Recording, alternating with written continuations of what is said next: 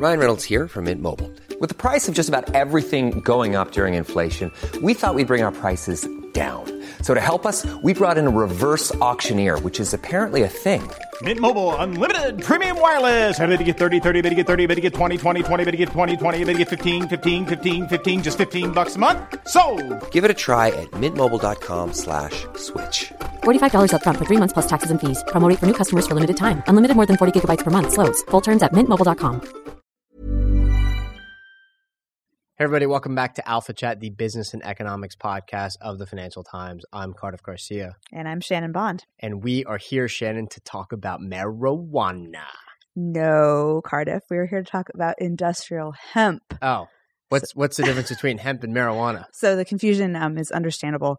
Um, they're both cannabis plants, but two years ago, the U.S. officially designated industrial hemp as a kind of cannabis that only has um, has less than 0.3 percent of THC, which is the the ingredient in marijuana that makes you high. So you have cannabis plants. Some of them are marijuana. Some of them are hemp.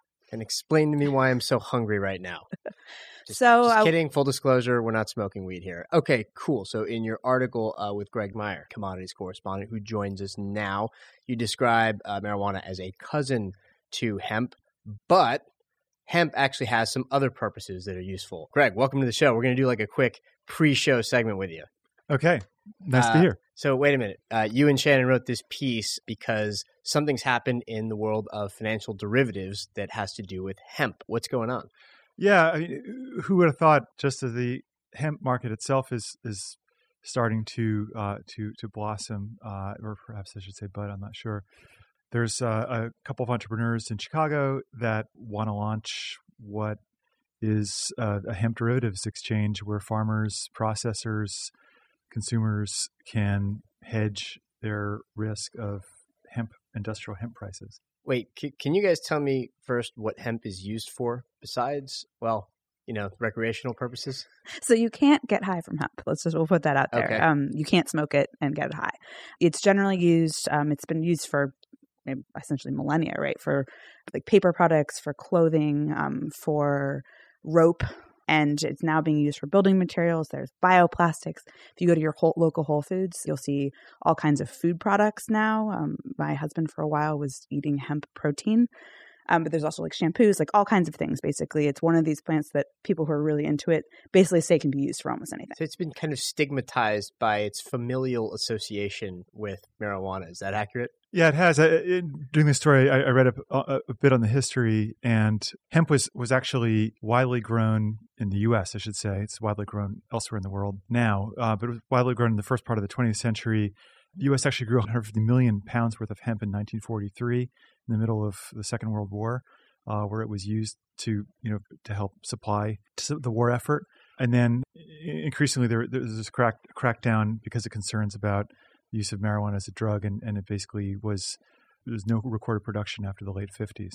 Okay, and final question: Is this derivatives market going to work? Do you think? And what does it need in order to start taking off to become successful? I, I think what it needs first is a robust cash market where people are actually buying and selling physical. I don't know if I don't know if they come in bales or, or piles or what, but uh, uh, you know of hemp for that to exist, and then a derivatives market, you know, like a futures market, can sort of evolve on top of that. Um, right now, it's very segmented. It's not grown in a lot of states. It seems like you know need, needs to needs to germinate, but uh, you know the, these these these entrepreneurs are getting in on the on the ground floor, and uh, and maybe they'll help foster that. And we should say, I mean, essentially what happened was in, two, in 2014, the U.S. Farm Bill allowed it to be legally grown in states that were willing to regulate it. You know, this is essentially only like the second full year at this point of, of a hemp harvest. So it's probably a bit early for Mhm. those things to develop. Okay, something to watch. Greg, thanks so much for coming in. Sure. Uh, kids, you heard it here. Don't smoke hemp because it's pointless. It doesn't even do anything for you. We need it to make other stuff. Okay. I'm not going to tell you whether or not to smoke marijuana because I'm not hectoring like that. What I do know is that it's time to get on with today's show. So let's do it.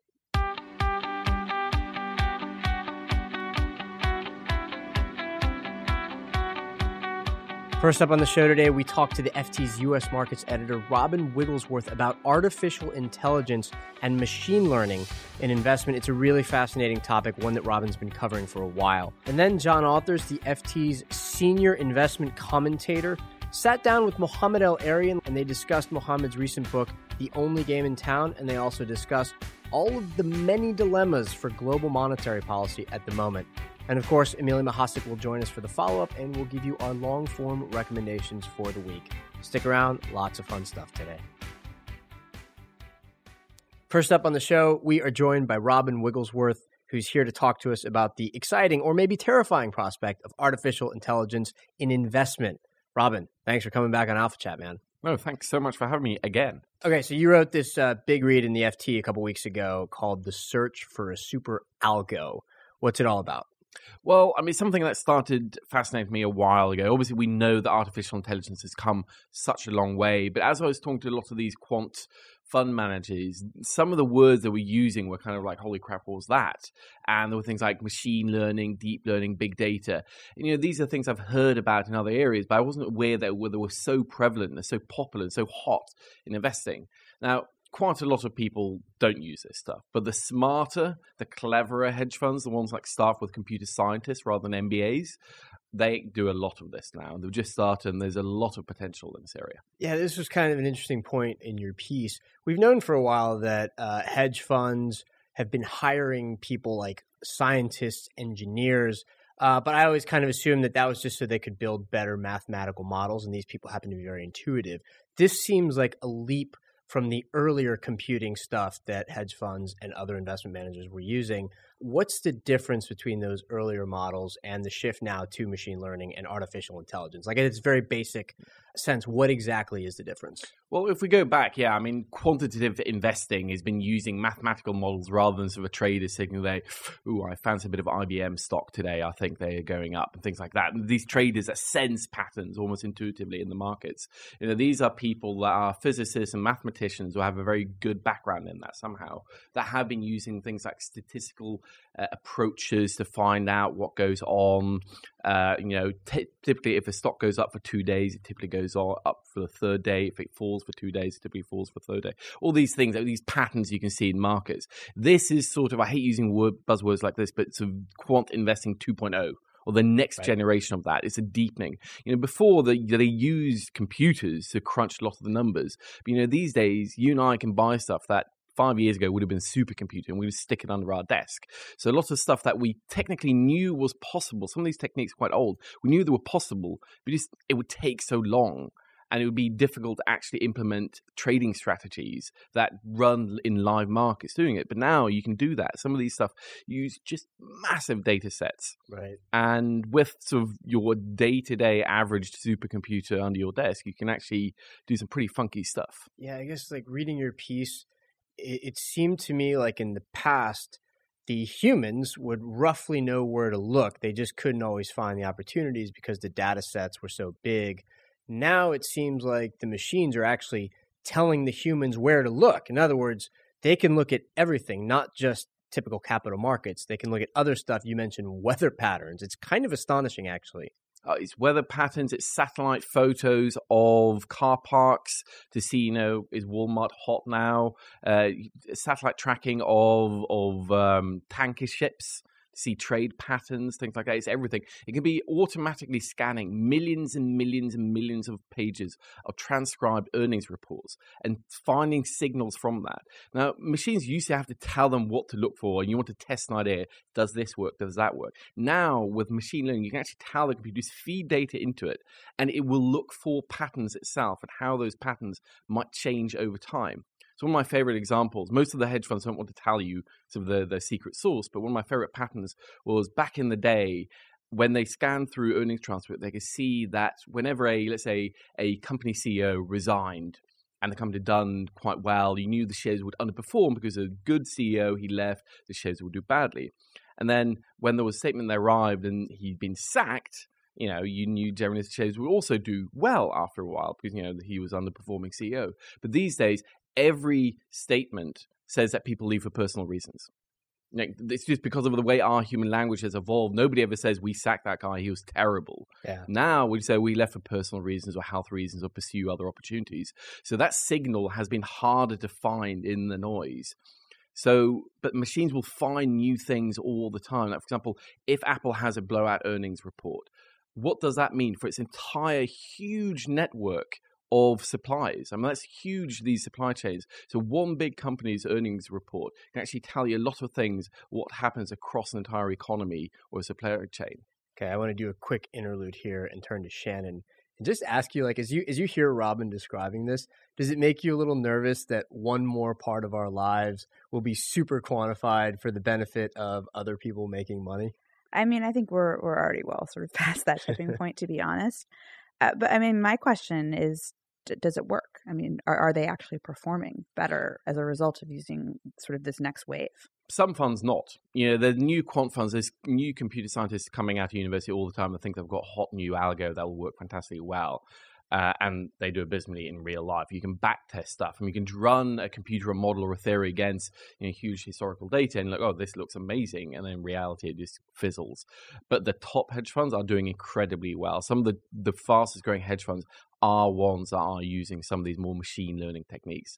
And is it, is it stuff that they're are they developing this all in house? Because I mean, you mentioned weather, right? And sort of intersecting into my beat, um, IBM bought the data assets of the weather company recently for exactly these sort of things. You know, they essentially the weather company um, runs the Weather Channel here in the U.S., but they also have this eh, unbelievably rich set of data that they use. They sell to marketers for essentially saying, you know, if you're Walmart, you might want to advertise you know certain items at certain times of year depending on what you might want to advertise umbrellas when there's going to be a you know particularly rainy season in chicago that sort of thing. So are there external companies that they're working with or are the hedge funds taking this stuff all in house no so most of the eh, what what they've started to call alternative data so we use of company earnings economic reports things like that sort of standard data. These alternative data anything that's kind of funky or weird or even unstructured sometimes a complete jumble it's not organized very well and you can run those through a machine learning algorithm and it'll sort of sort things out most of that comes from external.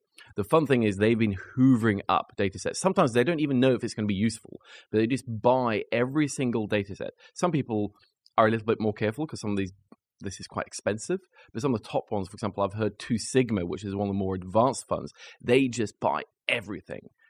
Not because everything will be useful, but they don't want to send the signal to other hedge funds what might be valuable. So they just buy everything, they run it through, and they won't say exactly what works and what doesn't work. One thing that people got very excited about, but actually has proven to be a bit of a dud, is social media searches, Twitter, like hedge funds trading off Twitter. It sounds like a fun thing. You can look look for sentiment, things like that, but it hasn't really worked out. The people I say that has been a classic one where there's just too much noise to really sort of pinpoint a signal in there. Let's talk about uh, how to balance the benefits versus the risks, because there have been examples in the past of when a bunch of hedge funds using quantitative models essentially put on the same or similar trades. And then when those trades broke in the other direction, markets swung quite violently. This happened just prior to the financial crisis of 2008. I guess I'm wondering if the advancement in computer technology now and machine learning AI means that the kinds of strategies that these funds put on will now be varied enough that that is less of a risk or if in fact because these things are programmed by humans still that risk still exists. Well no that's a very good question. There is a concern that there is this hidden herding effect where you know, a lot of these models are compute the algorithms are basically designed by quite a lot of the same types of people people went to quite often the same computer science departments. Uh, so there are people that discover new things, but what typically happens is you you discover a some sort of trading pattern and you put on an algo, or the algo finds a trading pattern, you trade it, but then eventually other funds find it as well and disappears. So there's this constant arms race to find new markets, new asset classes, new patterns, new anomalies that you can take advantage of the scary or interesting part of this new generation of quantum investing using artificial intelligence techniques is that you can actually set up these machine learning algos, for example, very complex training systems, to be pretty much autonomous. As in, humans might design it, but you set it loose into markets and it trades by itself. The wonderful thing about these is that typically the old quant stuff, they would work very well until they suddenly didn't, or they blew up in a horrible way these algos will actually evolve. They will learn from its own mistakes. So as markets shift, it will shift its own techniques or will pull in its horns, it'll be more careful. Or, for example, it suddenly finds that momentum does really well now. So we'll buy lots of stocks are going up and sell lots of stocks are going down. Or suddenly actually value is suddenly that's that's where the market money is now. So it'll shift and adapt. That's obviously a good thing but the potential is, I mean, it doesn't take a huge leap of imagination to think about huge trading algos running quite a lot of money, running autonomously from any sort of human real oversight. Because as much as a human can sit there with his finger on a red button, you know, these computers move so quickly and can interact with other trading algos out in the marketplace in ways that frankly we just cannot foresee. And that is a bit scary. We can have flash crashes. They don't go over 20, 30 minutes, but 20, 30 seconds. There can be carnage. All right, brave new world of AI and machine learning in investment. Uh, Robin Wigglesworth, thanks for coming in, dude. Yeah, thanks for having me. Uh, but before you disappear, uh, what is your long form recommendation for our listeners? Well, in researching some of these topics, one of the things I came over was uh, Go, an old Chinese game that was the last game that computers still couldn't beat humans. And actually, the computer now can beat us. Just recently, DeepMind, the Google's AI outfit, finally beat a human champion at Go. But in researching that, I came across this fantastic long form piece in Wired on why humans still beat Go. But it was just a wonderful piece, and I recommend everybody read it. It's still very current.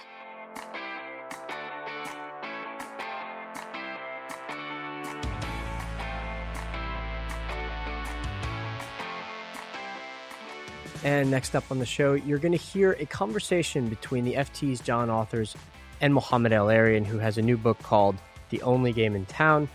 Mohamed and John discuss the current global economic path and why it's coming to an end. And El-Erian lays out his concept of the T junction. And he also offers some broad recommendations for companies to invest in. Here it is. Mohamed, take us through uh, this you've written this very fascinating book, The Only Game in Town. Let's start with this analogy that runs right the way through the book of a T junction in the world economy that we are fast approaching. Explain to me what is this T junction that we're approaching? So, what do we know for sure in a T junction? We know that the current road that you're on is going to end.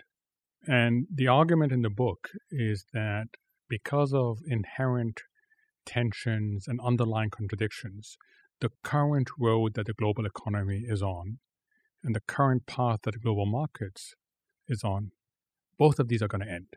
That we are no longer going to be able to maintain this low growth equilibrium, and we're no longer going to be able to repress financial volatility. Okay, so we have to break out in one direction or other. We'll have more financial volatility and we'll either have very much less or very much more economic growth. Well, we, we have this, this T junction, and, and, and let me say up front that I, that's not the conclusion I wanted. Right. I did not want to come up as the wishy washy economist saying on the one hand, on the other hand.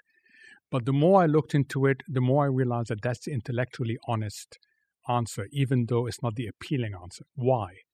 Because there's nothing predestined. There are choices that can be made and that will be made over the next few months and perhaps as much as two to three years that will determine whether we turn to more inclusive and higher growth that delivers genuine financial stability, or alternatively, we fail to make the right choices and we end up not with low growth but recession and financial disorder. Okay, even though I'm a journalist, I won't talk about the terrifying option to start off with.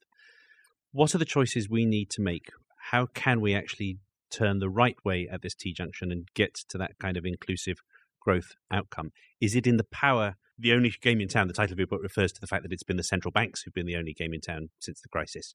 Is it in the power of the central banks to decide that, or whose power is it to uh, decide whether we go on the right path? So it's definitely not in the power of central banks.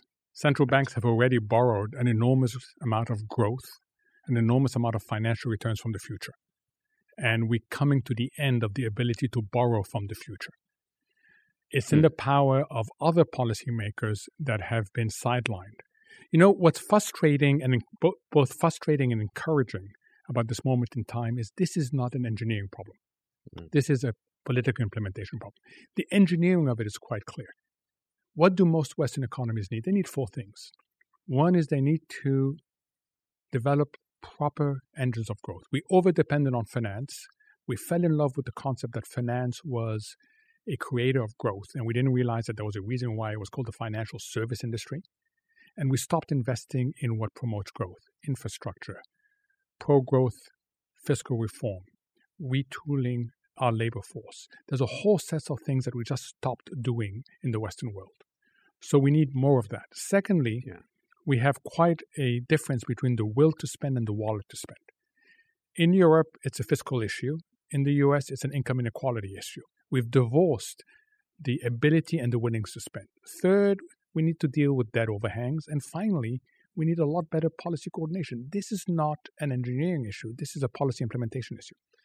Now, I have to say, my initial response to what you've just said is one of rather great concern.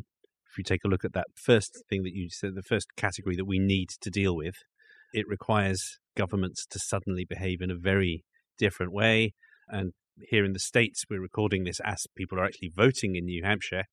Whatever the outcome in New Hampshire, we have a horrible mess for a very long time before anything decisive is going to happen in the States. Europe, we're consumed now with the migrant crisis, still haven't really totally recovered from the, the Eurozone crisis itself. Doesn't this sound as though the odds do rather tip towards us taking the other path at the T junction? I would readily have said yes, but don't for three reasons. One Uh-huh. is I think that, that there's always the possibility that, that the political system could respond. But two is it doesn't take that much because there's so much cash on the sideline that you can actually unleash the private sector to do some of the heavy lifting. Third, we're on the cusp of some significant innovations going from being firm specific and sector specific to being macro wide. So these three things make me feel that there is not an overwhelming probability, but there is a probability that we could take the right turn. Unfortunately, there's also the probability we, could take the wrong turn. So, so that's why it's it's this T junction as opposed to a very clear road. Okay. Since the turn of the year, we have had a succession of extremely gloomy headlines, both from ourselves and from pretty much all of our competitors. It does begin to look as though something quite scary is afoot. You just need to look at what's happened in bond markets, the sell off in stock markets, the continued sell off in oil, etc., etc. How do you account for the kind of uh, disturbance we've had in markets over the last couple of months since the Fed decided to raise rates? Does that again suggest that we are beginning to turn decisively down the wrong path? What it suggests to me is that the current path is proving more and more difficult to sustain. Why? Because of the three elements that have contributed to your gloomy headlines and to the sense of economic and financial insecurity. One is we are revisiting the growth prospects of the global economy. It's not just China. Europe just reduced its growth forecast. The UK reduced its growth forecast. There's talk about the possibility of recession in the US. It's not a probability yet, but it's a possibility. So there is more concern about the health of the global economy. Secondly, we're starting to get evidence that central banks are either unable or unwilling to repress financial volatility in the same way been, they've have before. And what's happening in Japan is an indication of central bank ineffectiveness. Third, and importantly, add, adding to all that, we no longer have patient capital. We no longer have big pockets of countercyclical money that can be deployed to stabilize markets. Put these three things together, and you get a series of disruptions and enormous volatility up and down that cannot be justified by the change in the news as such. This is being amplified in a major way. Okay, and that lack of patient capital in some ways is because the patient capital tends to come from oil, it tends to come from petrodollars and so on, and those people have suddenly much greater restriction on their freedom of movement than they used to have. And broker dealers are, have very little interest in providing their balance sheet in a counter cyclical fashion. Part of that is regulation, but the bigger part of that is that the market doesn't forgive these days. So broker dealers also no longer provide the sort of risk capital they used to provide in the past. Now, let's talk about how this maps onto allocating assets, which you've done at different times in, over the years for Harvard Endowment and for PIMCO. You have a bimodal set of outcomes. You don't have a nice bell curve or anything like that to deal with. If you were deploying a large amount of assets at the moment, how do you go about allocating them when there are two such polar opposite outcomes that could come about? So there's a strategic element to this, and there's a tactical element to this. Hmm. The strategic element questions conventional wisdom, and in particular, questions the notion that cash doesn't belong in an asset allocation. If you're looking at a bimodal distribution, cash has a very important role to play in asset allocation. It is not, quote, dead resources. Why? Because cash provides you with the three things that you really need as you get closer to the T junction. First, you need resilience. You need the ability to stay in the trade, and therefore you cannot be overexposed from a risk perspective. Second, it gives you optionality. You can change your mind if you have cash. Liquidity is a big problem. It's not easy to change your mind if you're fully allocated. And thirdly, it gives you agility because mm-hmm. as we get closer to the turn, as volatility goes up, there will be contagion. Good companies will get contaminated by bad companies. So the first thing to, to realize is, you know what, 25 to 30% cash allocation in your normal model portfolio, yes. 25 to 30. Yes, that's that's what you if you're looking at a bimodal distribution, that's what you need, right? Even though it's making you literally nothing. Correct, because the first way of, of making money is not losing it.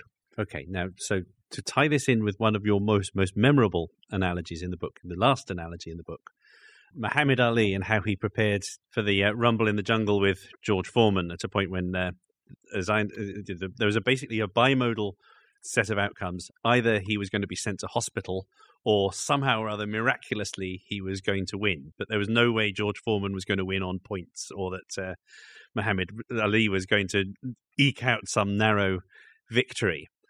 So he therefore changed his tactics and turned himself into a, a much more resilient fighter. Could you explain that analogy a little further? Does does this mean that a, a high cash balance is is similar to being prepared to be whacked very hard indeed on the ropes by George Foreman? And I must say that this analogy comes from a professor at London Business School.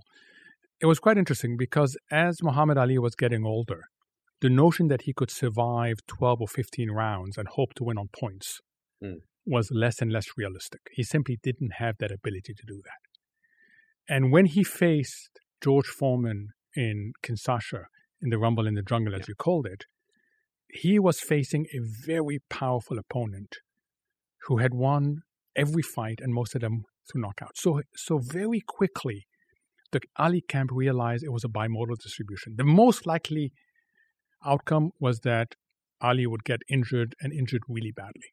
The less likely outcome was that he would win, but this notion that he could survive 15 rounds in, in front of Foreman, what used to be the bell of the distribution, was simply not on. So what did they do? They, they embraced the notion, they embraced the notion that they had a bimodal distribution, and they said, how can we change the modes? Right. How can we reduce the bad one and increase the high one? And they effectively did what I recommend. First thing was to build the resilience of Ali. So Ali's training routine became stand in standing and being ring, hit, basically, and being beaten by former convicts. Right. Right, and that built his resilience.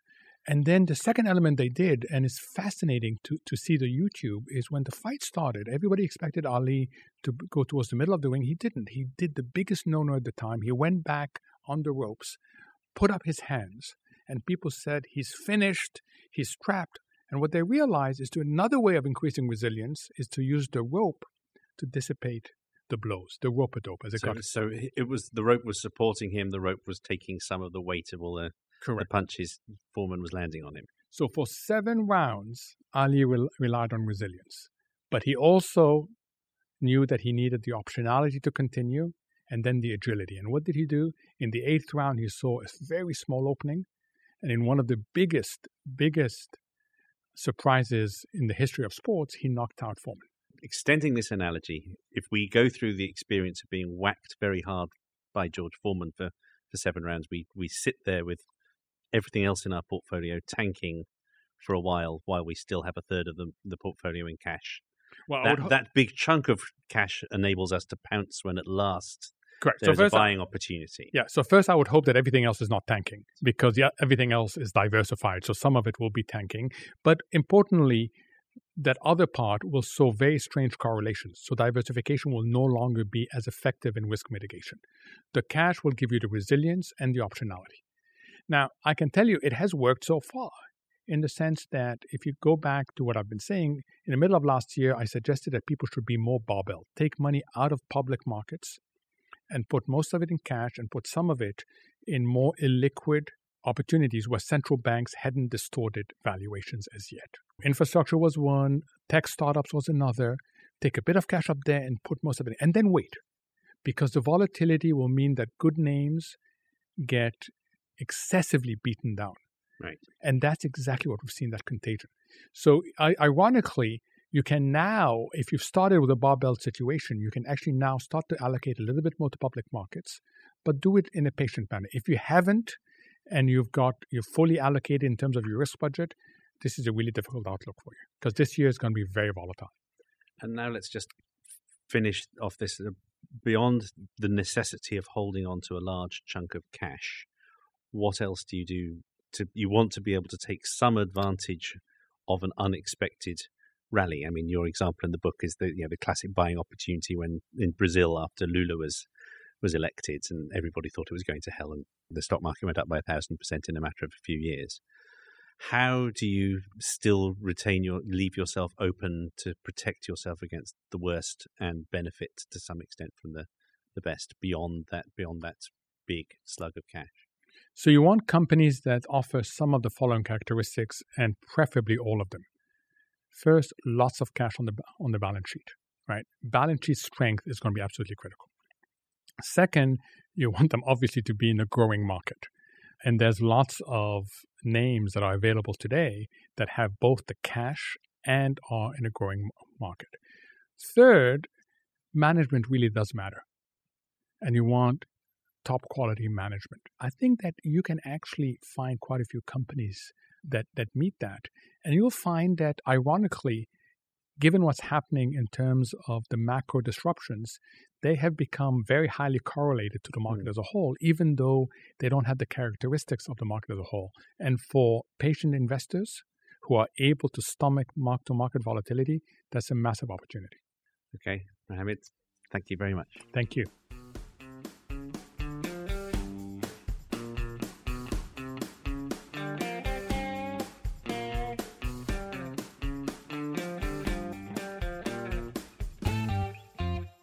And up next on the show, Emilia Mahasuk joins us for the follow up segment to discuss last week's episode. Emilia, all around are losing their heads, but you always keep yours.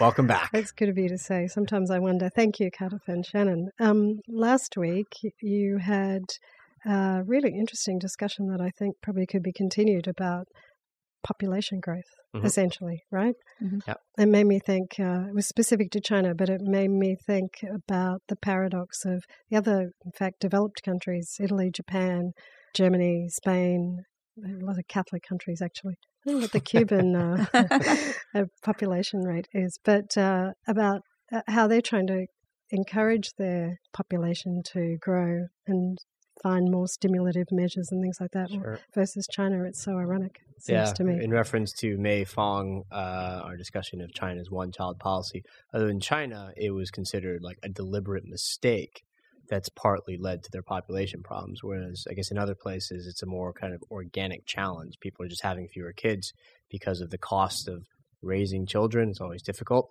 uh, as Shannon is about to learn.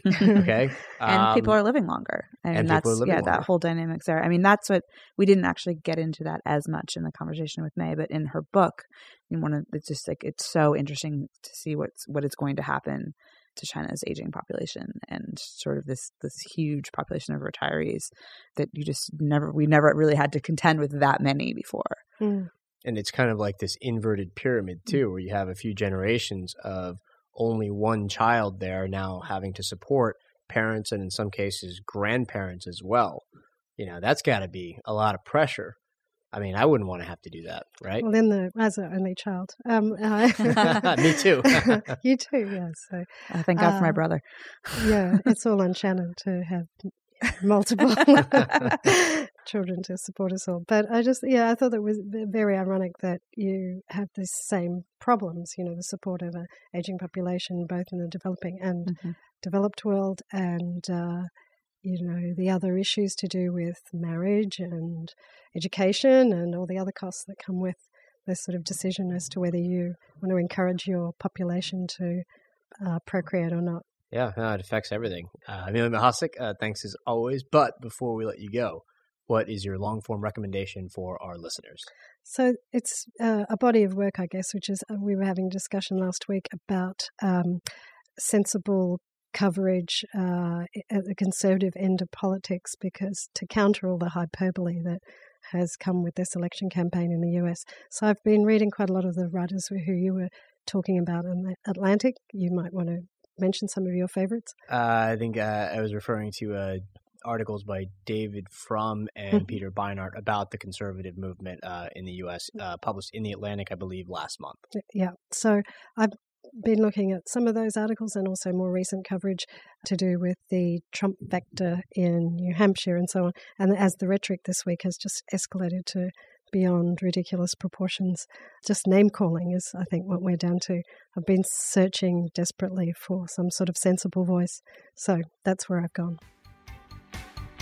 Okay, and that's the end of today's show. But first, a few more long form recommendations. We got Greg Meyer back in here. Greg, what is your long form recommendation for our listeners? It's the book Empire of Cotton by a historian named Sven Beckert. Why do you like it so much? Uh, it, it, it, it's a multi century history of the world cotton market and trade. It describes how cotton drove industrialization in Europe, how the Civil War in U.S. drove real estate prices in Mumbai, how slavery, cotton, and finance were intimately intertwined. It's a fascinating book. Okay. Shannon, our turn. What is your long form recommendation? So uh, this weekend, I watched The Pelican Brief, which I probably hadn't seen in maybe 20 years since John Grisham. John Grisham, Denzel Washington, and Julia Roberts. Uh, it was inspired by the news that Antonin Scalia had died. Mhm.